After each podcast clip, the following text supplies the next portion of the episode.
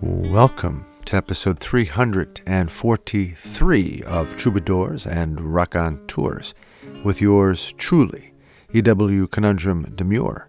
On this week's episode, we have a great conversation with editor, writer, teacher, and fashionista Patrice Adcroft. We talk with Patrice about how she got into editing and the magazine world. We discuss powerful women, everyday donuts, fusion to fashion. Her favorite book as a little person, Little Woman. We also discuss resigning over an ethical issue.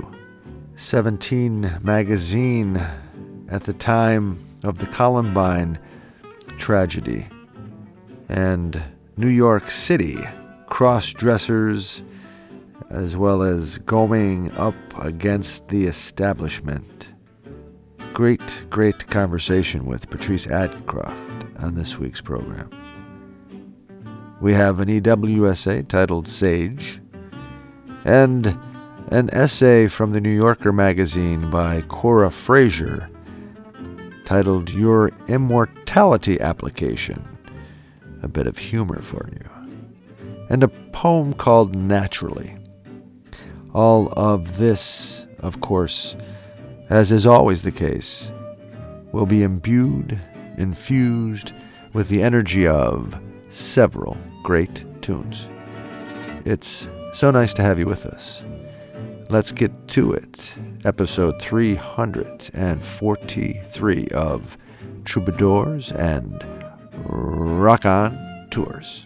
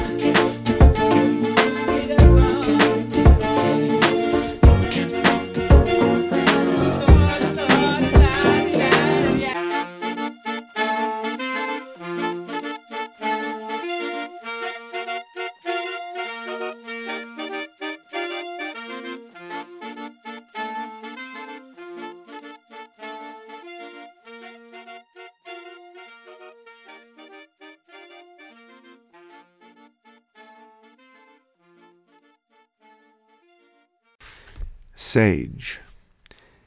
Children playing in the sunshine of a chilly November morning as a bucolic veil of snowflakes flurry about the sky and paved streets intersecting perpendicular in two dimensions and with exponential curves alongside linear slopes simultaneous within a multitude of dimension. As I struggle with my limited sense of the better person I could be, the children are waiting with their parents for the bus to bring them to school, where they start to become more learned in the ways of being human. As they wait, the younger ones are trying to climb a pile of wood chips formed by a large machine from the trees it cut down to craft a rectangular lot of land, level and ready to build a new home for a new family. The older ones direct their progeny with some sense of an understanding of fun echoing in the lilt of their voices to come down from the wood chip pile so as to not get dusty and dirty for school.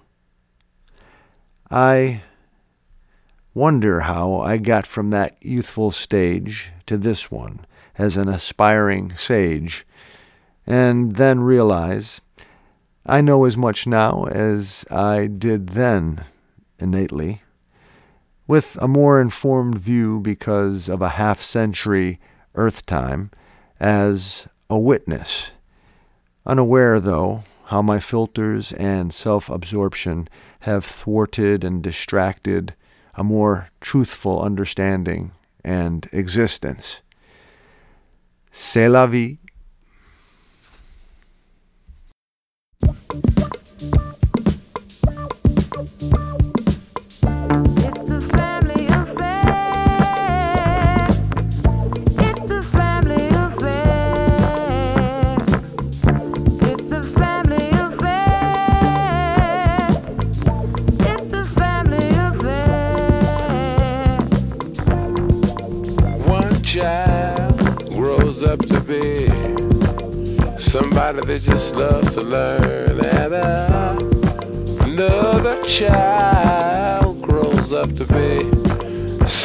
just love to burn. Mom loves the both of them. You see, it's in the blood. Both kids are good and bomb. Blood's thicker than the mud. It's a family affair.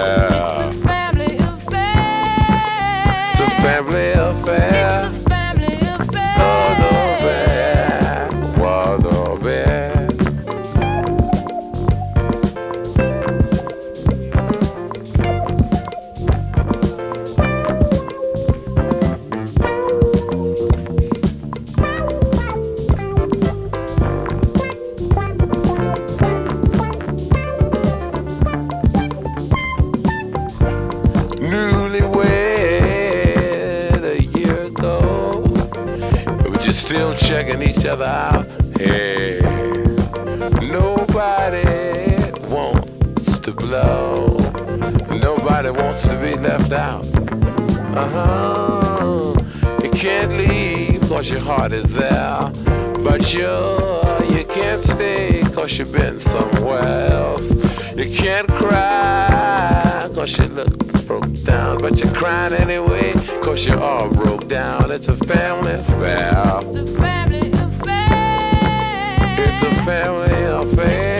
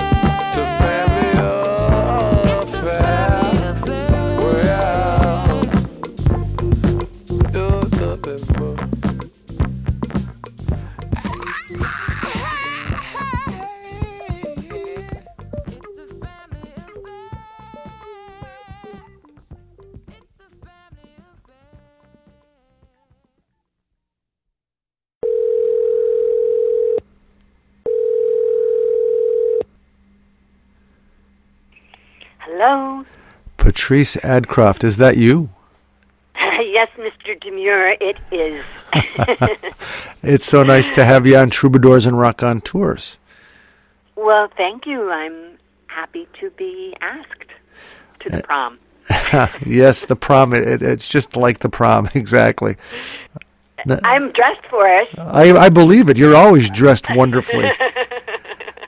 Before we get started, let me share with the listeners a little background information. Patrice Adcroft, writer, ed- editor, teacher, fashionista. Ms. Adcroft worked at Good Housekeeping, Family Weekly, Omni, Net Guide, In Style, 17, Marie Claire, and Discover.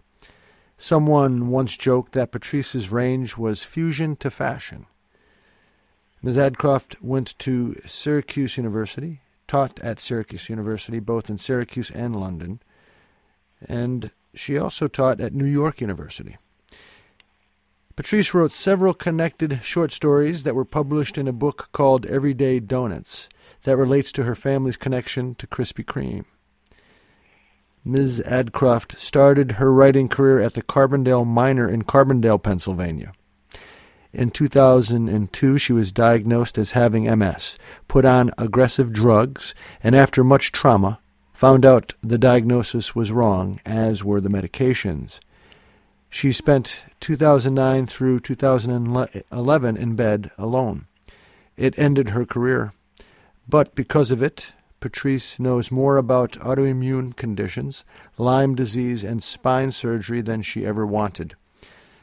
Ms. Adcroft classifies herself as a devout but inept Catholic.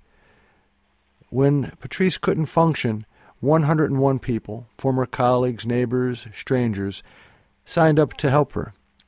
She loves New York City and New Yorkers. Troubadours and Raconteurs is excited to have on the program Patrice Adcroft. All right, let's get to it. Yes, I would like to edit that introduction for you. I'm sure you would. it's probably in your nature. I'm sorry, what did you say? it's probably in your nature. You can't help yourself. I, well, I just don't think I've done all that much, so compared to most people, yourself included, so forgive me.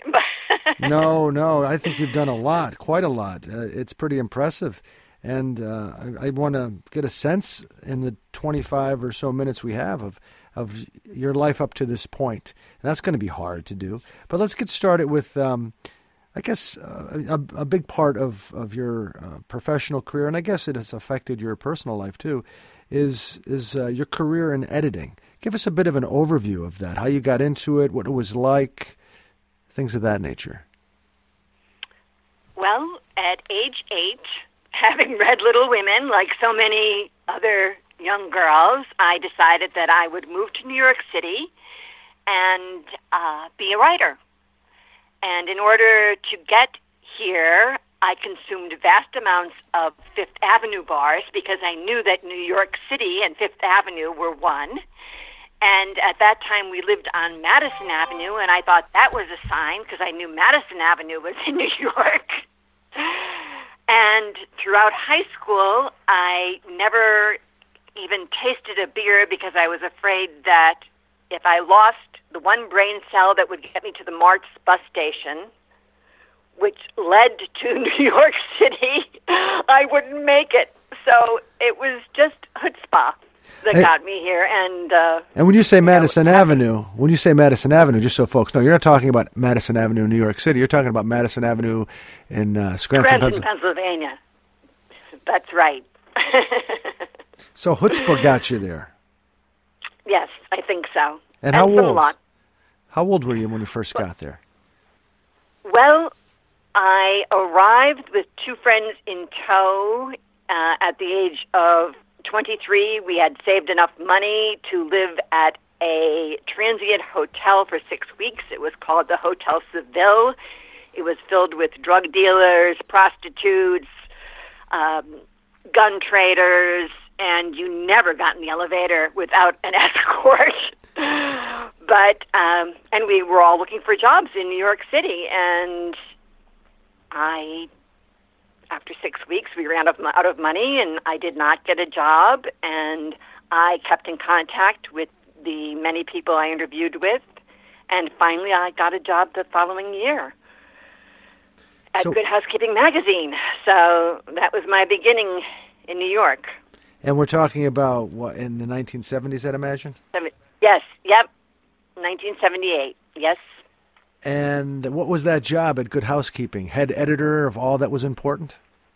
it was the least. No, it was a assistant editor, copywriter, doing fashion and beauty and decorating copy. And I had aspirations at that point of being an international journalist, so I was much chagrined, and was in that job for nine months, which was the longest job of my life.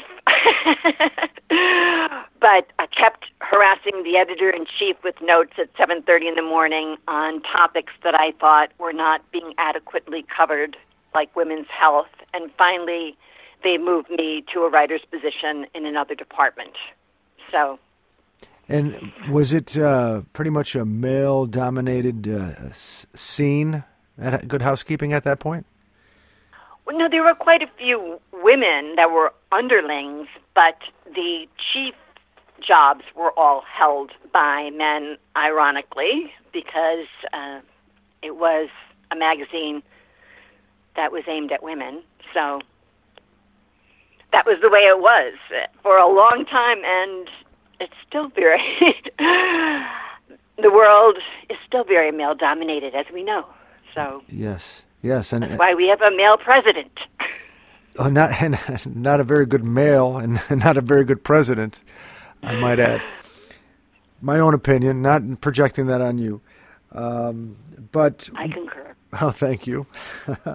so I, I I look at your CV and, and I see that you you've gone you went from one magazine to another. How did that occur? Was it because of better opportunities uh, in in the areas you were most interested?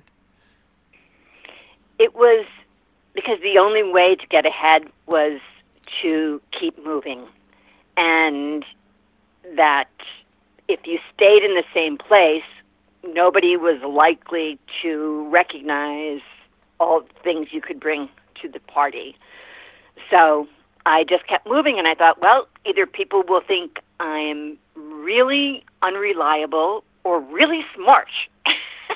and uh, I kept moving so that I eventually, at the age of 31, was running a science magazine with very little science background, but with some medical background. And um, yeah, I had a staff of mostly men and a big budget, and it was great.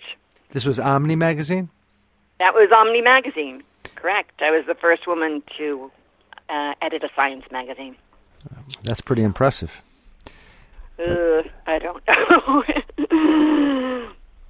And and My the- staff was impressive. My staff was very, very impressive. They were all really, really smart people.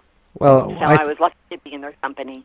I think the the sign of a, a good leader is one that knows enough to surround themselves with talented people. So Correct. I do. Yes. and Yeah, and let them be talented. exactly Don't take that away from them. exactly exactly and and so this was in the 80s now we're talking Omni Yes. and how long were you at the helm right. there I was there twice as long as the previous four male editors in chief, which was four years, and I um, resigned over an ethical issue. The owners decided to put an advertisement on the cover, and I felt that I really couldn't continue to take their money and also serve the readership. So I resigned, and it made the New York Times. It was a big brouhaha uh, because usually people didn't abandon their posts for things like that. So, and I had no job lined up. So thank goodness I've always had a rental apartment. I never put any money down to buy one. So I just like, well, see what happens. Well, that's pretty. It's pretty courageous and uh, pretty uh, impressive. Again, because a lot of times too, it's it's easy to find a way to rationalize your way around an ethical issue, so you don't have to make tough decisions and put yourself in a difficult situation. So, my compliments to you. Well, it. I don't know if everyone thought it was the smartest thing to do, but I had always said that you should define yourself in terms of who you are as an individual, not who you are on the masthead, or even if you're on a masthead. So I kind of had to walk that talk. I understand. I understand. Well, again, integrity is is, is key here. It's important. Um, now, we we look we look at the future from Omni. Then after that, you you bounce to a couple other magazines, and so there was a poignant period uh, or moments when you were running Seventeen magazine. You want to talk about that? That was definitely my favorite job, and I had a staff of 65, 63 women, fabulous individuals. It was it was really like a Shangri-La. We all got along very, very well. All had each other's backs, and we uh, were the leading teenage magazine at the time of Columbine. And I had um, just been to a sales conference in the Bahamas, was on my way back, and got a phone call while I was in a car that the tragedy had happened in Columbine, and they, my staff, was ready to dispatch reporters to the scene, and I asked them to hold off till I got back to the office. Um management was pressuring them to send someone. The other teen magazines were sending someone. The, of course, the press was descending upon Columbine. And when I got back to the office, I uh, called a meeting. Everyone came in to the conference room, and I said, "We are not going to be another rubbernecker at this crime scene. We are not going to stick a microphone under a young person's neck and ask how they felt when their best friend just got blown away. We are going to do something different. And uh, again, I put my job on the line. And what we did was we had a website that 12 million people were signed up to tap. And that night, the staff stayed there all night, and we put up a poll Are you afraid to go to school? We put up a bulletin board where kids could write condolence notes to the survivors of Columbine. We hot linked to a women's magazine where we had a psychologist on hand to help parents guide their kids through this tragedy and um, a number of other social media aspects. And by six in the morning, I was on four, four different television shows talking about what the kids had written on our website. And this is back in 1999. That's right. That's right. So I was able to, we were all able to look at it very differently and be a positive force in the light of this horrible incident. And um, kids at that point were typing in, This is the only place I feel safe now. It was incredibly moving. And, and these were uh, teenagers from all over the country, not just from uh, Columbine. That's right. But several people from Columbine wrote that they only felt safe on the internet. And just for people who don't know uh, because they weren't born yet uh, or what have you. Columbine happened April 20, 1999. 12 students and one teacher uh, were murdered by two uh, students of that high school in uh, Colorado. Right? And it was really the Yeah. first, ma- you know, sort of mass shooting in a high school. At that point, it it was not a daily occurrence. It was very unusual. Yes, it was. Uh, unfortunately, now not as much, um, but that's a whole other story. Um, so, yeah, that was pretty groundbreaking stuff, uh, Patrice. Uh, 1999, a little bit ahead of the curve, using social media to connect people in a positive way, um, and also eh, sort of not objectifying the tragedy um, that occurred there. It was something else that pops out to me in your approach. Um, now, from from there, I'd like to go to a different in, into a different direction. Again, we're talking to Patrice Adcroft, editor, writer, teacher, and fashionista, among other things, here on Troubadours and Raconteurs. And um, I mean, you did work for Marie Claire magazine. I don't know if you want to uh, talk about anything that occurred there, or or if you would like to go on to the book of short stories you wrote called uh, Everyday Donuts. Well, I can tell you at Marie Claire, we also did a lot of social action, and, and wherever I was, that was one of the things that I embraced and was attempting to spearhead.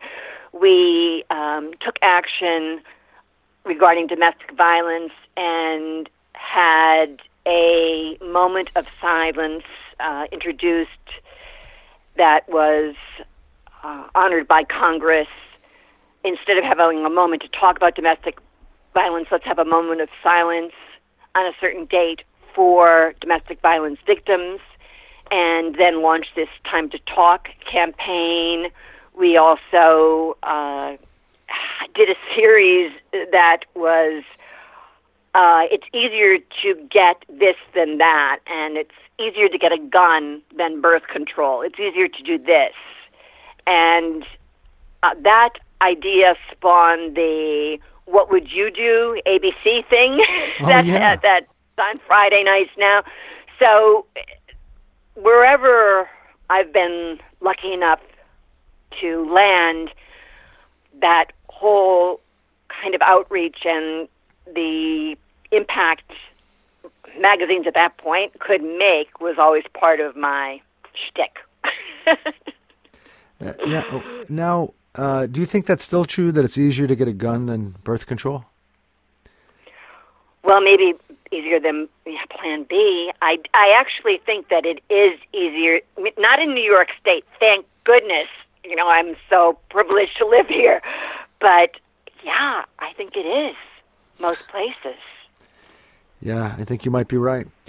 Uh, so your position at uh, Marie Claire and and Seventeen, editor in chief, is that? Right?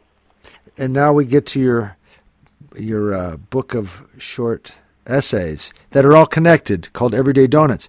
And uh, I, I, my understanding is it has something to do with your family's connection to Krispy Kreme donuts. Is that right? Well, that was the inspiration, but the stories are fiction.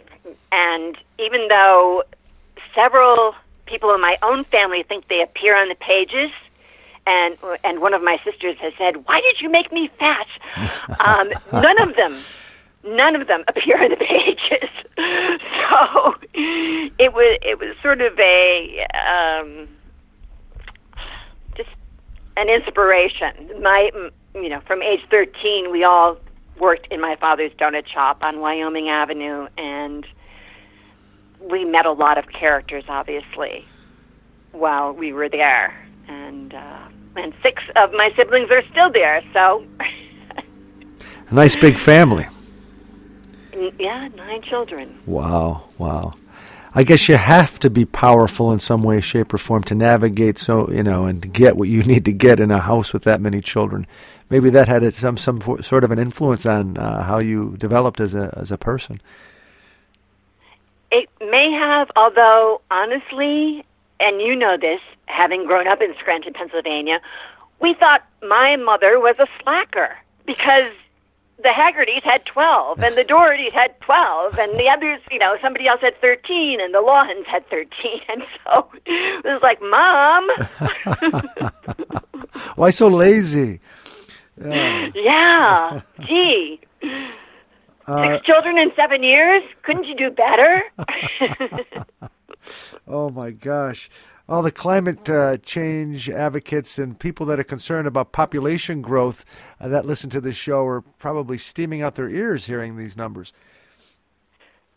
Except I have often pointed out that if you look at the Adcroft clan, three of us mushed together don't average the average American. we are thinner than the average American and probably eat less. So, uh, and uh, while I was at Discover, we actually did this carbon neutral issue where we gave back the the uh, carbon credit that we incurred by publishing a particular issue, and we each of the editors and uh, staff members did their own footprint, and I had the smallest. So, Excellent. Excellent. so there. Yeah, well, it is. I mean, I have I have uh, a bunch of kids myself, and it's p- kind of the culture, and you don't think about it, and, and in many ways, it's wonderful. Uh, but I know there are folks who do question families that size because uh, you know of the consumption and, and the like. So I was just joking, but at the same time, I know I have listeners out there in, in Washington State and and uh, uh, some places in Vermont that listen. They're probably like, "Oh man, you, two two children. That's all you should be having." It's a you know it's a different time in many regards. You know, you came from Scranton. You had the opportunity to meet a lot of individuals in your dad's donut shop, and and then go to to New York, which was probably uh, a totally different place. Uh, for better and for worse, I suppose, when you first uh, landed there in the late '70s, and and then you know got into the the magazine biz and and uh, and all. How how has all that changed? New York City, the the uh, the the periodicals that are published. How how has that culture changed? How has the I guess even the city and the nation at large, you think, changed their view with regard to um, some of these issues we talked about today: w- women's uh, equality and gun control, and um, you know, family family values, all of that. How did, in in all the years that you've been working uh, and analyzing these things, what what have you come to understand? Well, you know, New York City, and, and uh, I've been lucky enough to live in Manhattan, is sort of a microcosm. And so you feel like you're in Monaco and in Bangladesh at once, and you're hearing different languages all of the time, and you're confronted with people of all ages and all back, all different types of backgrounds. And so that was very much the case when I first arrived here, and it's still the case today. And it's a place where people not only chase their dreams, but catch their dreams. And I'm always impressed by the fact that so many young people, and like your son, come here to be actors and creatives and get to really uh, develop their potential and then influence so many other people. So that's the constant. That's the constant. Some of the other things obviously change. It's uh, a more divided city in relationship to the haves and the have-nots, although the crime rate is, you know, minuscule. I live in the sixth precinct, and we have the same crime rate as Pella, Iowa, or someplace. Like no, zero crime. So, in fact, most of the many of the people in my building, I won't say my address, but keep their doors open. And I have a 100 year old friend who lives across the street, and she keeps her apartment door open. So that says something about New Yorkers. Um, but this is a bubble. as you know, Mr. Demure, this New York City is a bubble, and what you have to be aware of is that the rest of the United States is not as tolerant, does not embrace some of the same values that New Yorkers are forced to embrace because we're all like cheek by jowl here. We're we're living in each other's breathing space practically, and uh, the a young man across the street just started a vintage shop, a, a thrift shop. He appeared at the door the other day. I went to meet him, and he had on uh, chunky high heels, a skirt, bare chested, tattooed, definitely a cross dresser, and, and it was like so cool. And nobody looked twice. So it's just, you know, that's that's one of the things I love about New York. And yeah, I, I think you put it beautifully, and and and it is it is a bubble, and it is, in my view. I mean, some people would say that's awful what you just described. I, I think it's beautiful and inspiring, and that's the problem, in my view. You know, with a larger society that we're both a part of in the United States, is is you know the, that struggle, like what what is what is okay, what is the the minimum level of of uh, freedom and respect, and what and, and to what what kind of constraints should we or should we not put on uh, people's way of existence? And and I you know I. I would go back to the nincompoop that is in charge now, and some of the mindsets that have their hands on the levers of, of our of our laws. They they don't seem to to be as open as we would like, you and me. I would think, uh, and and maybe even they feel being divisive helps their cause to keep their themselves in in, in, in control. Um, and you know, I. I, I'm very grateful that there are folks such as yourself who do indeed go to New York and make a difference and, and are influencers. Um, and, and that's the way that we are able to reflect and to see what the possibilities are. I think you're right, and also it, the one gripe I have, and I uh, I recently said I'm far to the left of Bernie Sanders. That's how far left I am. But the one gripe I have with liberals is that they don't tolerate the other point of view, and I think that all of us have to understand that fear often grips people who don't understand or feel comfortable with change.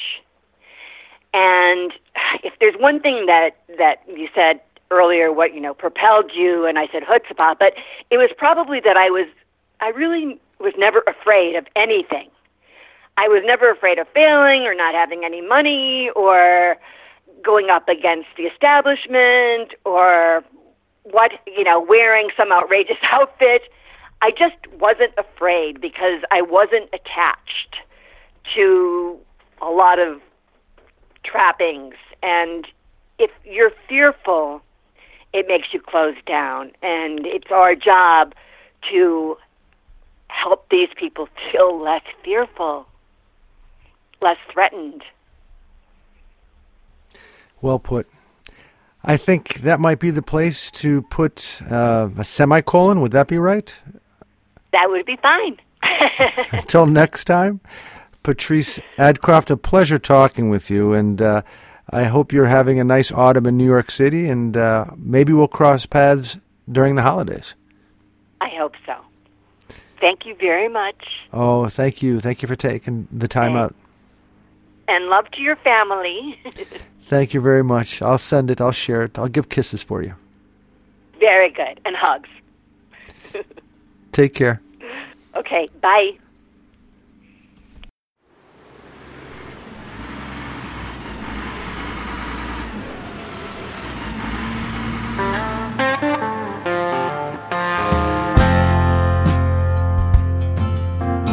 Full time living on a half time schedule. Always trying to make everybody feel special. Learning when to brake and when to hit the pedal. Working hard to look good till we die.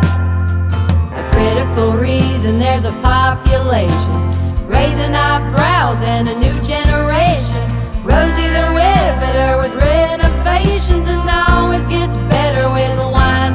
Redesigning women, running the world while we're cleaning up the kitchen.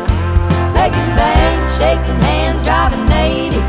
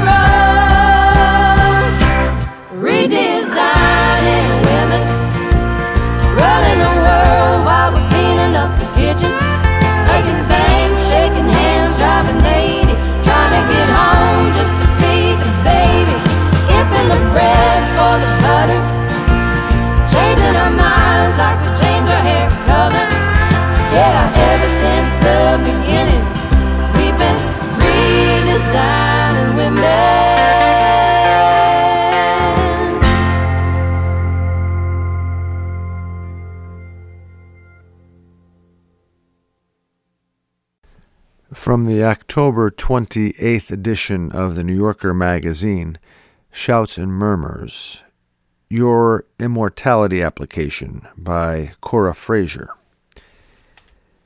We regret to inform you that your petition to not die has been denied.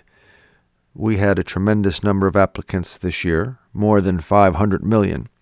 As awareness of our services, once considered a quote hoax, spread across unedited social media platforms. We assure you that we reviewed your application thoroughly. We remind you that omission of any material was cause for rejection, and you wrote NA on the areas marked errors, life insurance policy, and number of times you've used the expression, I could just die. However, we conducted our review with the information available. According to your statement of eternal purpose, you have an idea for an app that decodes dreams and then recommends charities based on those dreams. You fact check people who post misleading information on Twitter about your favorite TV shows, and you plan to adopt a dog from a rescue shelter.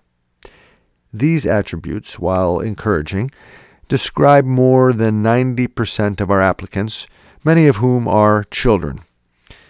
A few judges were initially persuaded by your argument that your parents told you that your death was, quote, so far away it would practically never happen, and therefore it would be unfair if you actually had to die. However, we ultimately concluded that if we granted you immortality on these terms, we would have to spare everyone whose parents told them this, which would create an insurmountable logistical and metaphysical problem for our systems. We are pleased that your yoga practice has helped you recognize the light in all beings and that you, quote, don't even feel weird about having the loudest ujjayi breathing in the class. But your story about meditating for 30 minutes did raise some questions among our panel about your ability to handle an eternity of the mind. The judges were unclear whether you have a fatal illness or another imminent threat to your life.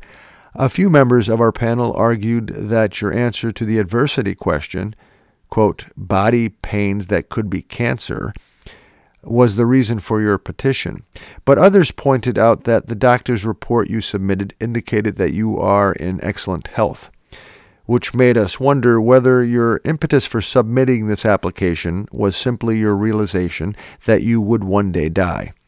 And, madam, we must admit this gross lack of understanding, only recently corrected, did not recommend you to our judges as a candidate for eternal life. In terms of a future resubmission, we suggest that you take another look at your references.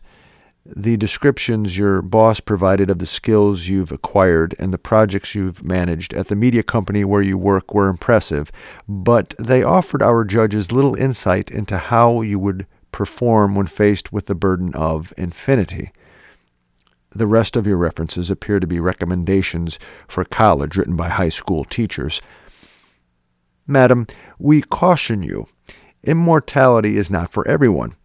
If you have a colic, you will have a colic for all time. You will have to forego any plans to haunt anyone. You will have to forego fantasies about your own epic funeral. We hope that you understand how incredibly selective this process is. We wish it could be different. We wish all human beings could be afforded the gift, or some might say the curse, that we provide. Every day we're working to bring you new solutions, but at the moment, our immortality options are limited to cryogenic freezing, vampirism, and really, really good gut bacteria. We know this news must be devastating. We appreciate the opportunity to read your application, including the supplemental childhood drawings you submitted of yourself beside a bearded figure with a wizard hat labeled God. It's always disappointing to hear that your entire existence, your body, soul, and consciousness, will rot into the soil of a temporary earth and disappear into vast nothingness. We encourage you to reapply reminding you that we accept application fees on a rolling basis.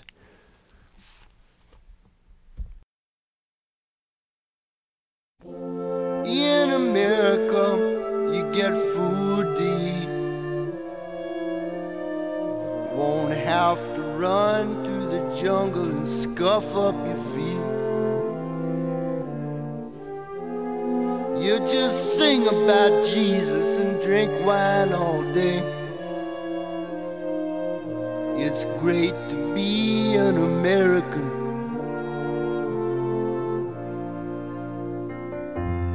Ain't no lion or tiger, ain't no mama snake. Watermelon in the buckwheat cake.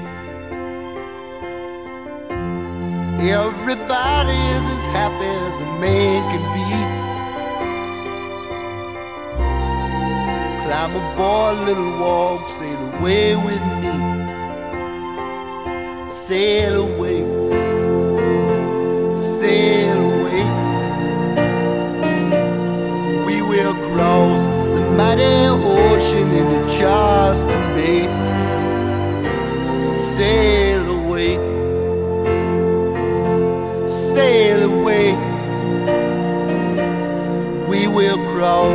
the mighty ocean into Charleston Bay.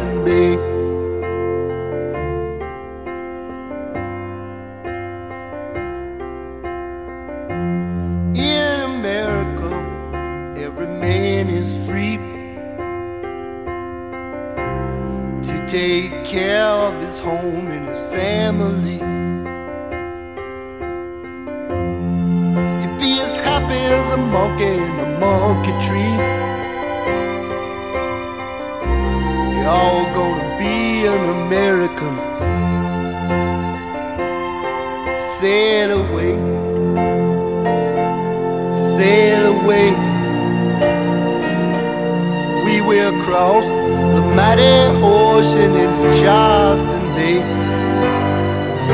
Sail away, sail away. We will cross the mighty ocean into Charleston.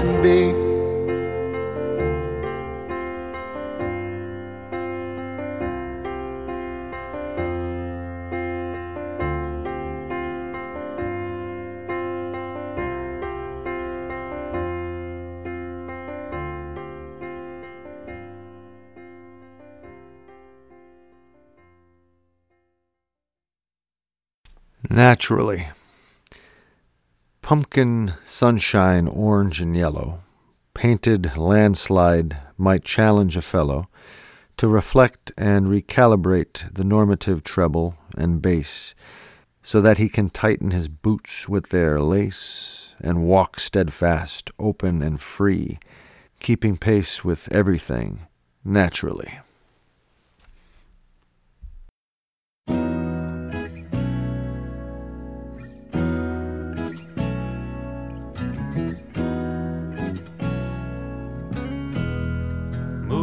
Silent desperation, keeping an eye on the Holy Land. A hypothetical destination. Say, who is this walking man?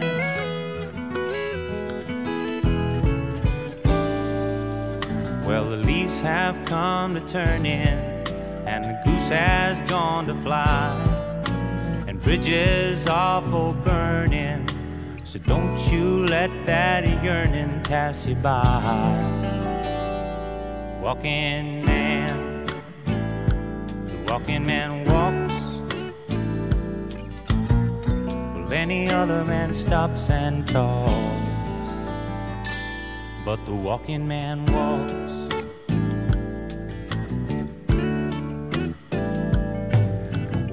Frost is on the pumpkin, and the hay is in the barn, yeah. And Pappy's come to rambling on, stumbling around, drunk down on the farm.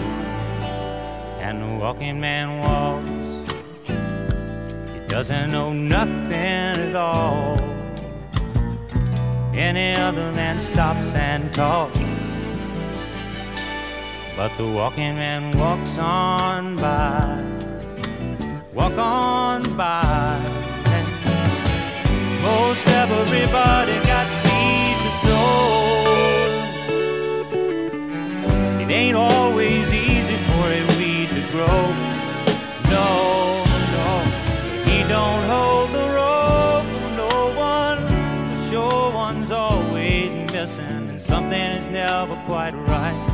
But who would want to listen to you kissing his existence goodnight? Walking man, walk on by my door. Well, any other man stops and talks, but not the walking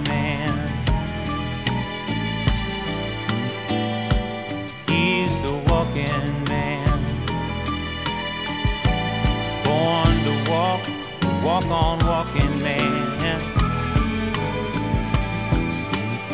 Well,